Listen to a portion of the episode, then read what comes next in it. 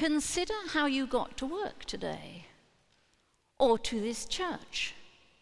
And consider making the same journey as a blind person. You would probably be 100% reliant on having a guide. And whether that guide is human or canine, one appreciates that the first thing would then need to do without sight is absolutely to trust whoever is guiding you. The other thing, obviously, is to obey.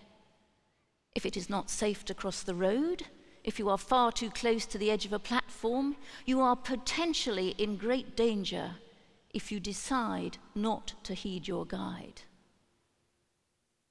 Well, you can probably see where I'm going with this. God is our divine guide and provides us with guidance in many ways.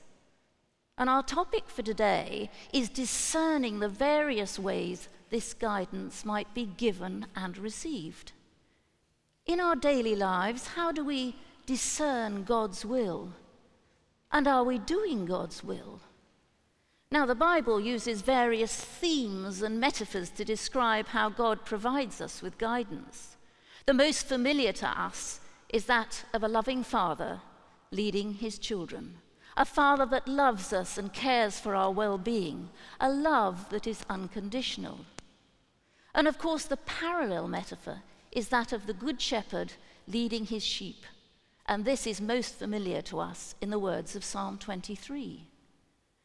The Lord is my shepherd, I shall not be in want. He makes me lie down in green pastures. He leads me beside still waters. He restores my soul. He guides me in paths of righteousness for his name's sake.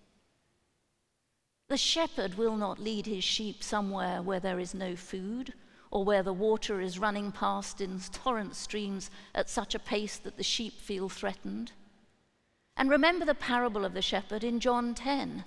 My sheep know my voice and trust me. They will run away from a stranger because they do not recognize his voice. So we need trust too in God's guidance, his leadership. By his hand he leadeth me. And note a leader can only lead, a guide can only provide guidance. We must be prepared to follow, to have a ready willingness to be led by the Spirit of God. One of the other frequent metaphors we find in the Bible is that of paths or pathways. We have already met one in Psalm 23. He guides me in paths of righteousness.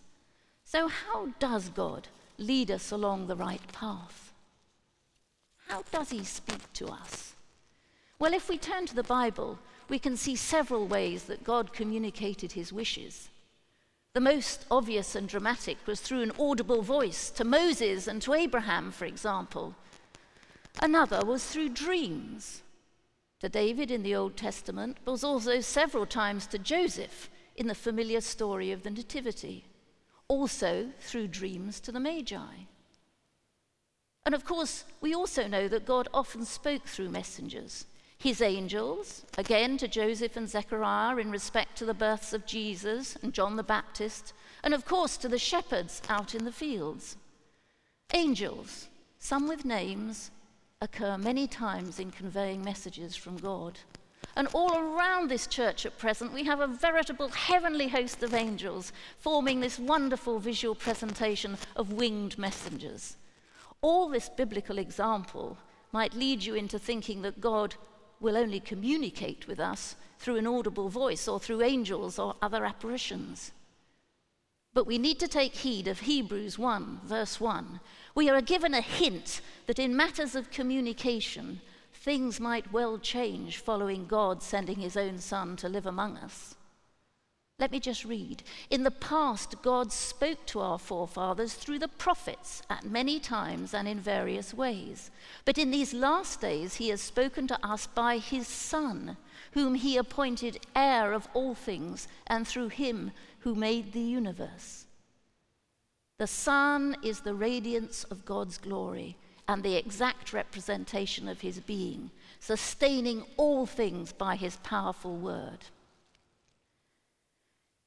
In other words, with the coming of Jesus and his death and resurrection on the cross, we have the additional witness of the Gospels, in additional to the books of the prophets. The Holy Spirit is therefore more likely to be conveyed to us in times of quietness and mediation, especially through prayer as we form a relationship with God. We do need to listen for that still small voice of calm. And we know that dreams also play an important part in our thought processes. Our brains do not go to sleep and appear to be recipient in sleep to life changing impressions impressions that are carried forward into our conscious thought processes, hopefully directing us to a thing that seems good to us and good to others. In other words, enabling us to do the right thing. The Holy Spirit leads us towards righteousness in unexpected ways. In modern life, we would rightfully be somewhat skeptical of anyone claiming, God told me to do this. We only have to look to radicalization to see people committing the most evil acts in the so called name of God, falsely believing they are following a divine instruction. The excuse, God made me do this, will, I can assure you, not get you far in the central criminal court down the road. For indeed, whilst giving us ample warning of the danger, making us aware of false prophets, Scripture offers no guidelines for distinguishing the voice of the Holy Spirit from the voice of the self or any other potential voice. Our actions have to be the measure of which we are fulfilling God's will, just as we follow people who act and run their lives in a way pleasing to God, in conformity to his example and his teaching, rather than those claiming to be divinely inspired. Ultimately, the most reliable course for us to receive spiritual guidance is to read and understand Scripture, the Word of God. Our Christian conscience is better formed, God's will discerned by knowledge of the wider aspects and example of Christ's teaching. And when in doubt, which we often are, when we cannot clearly discern God's will, maybe because of a profound conflict with our own self will, the best solution is to discuss problems and difficulties with others whose judgment we trust. We are all part of a wider Christian community. And to hear God's voice, we have to be able to hear. We have to be switched to receive. And that involves finding some quiet time perhaps in quiet prayer, perhaps walking in the countryside, perhaps in Bible discussion with a small group, perhaps in reading.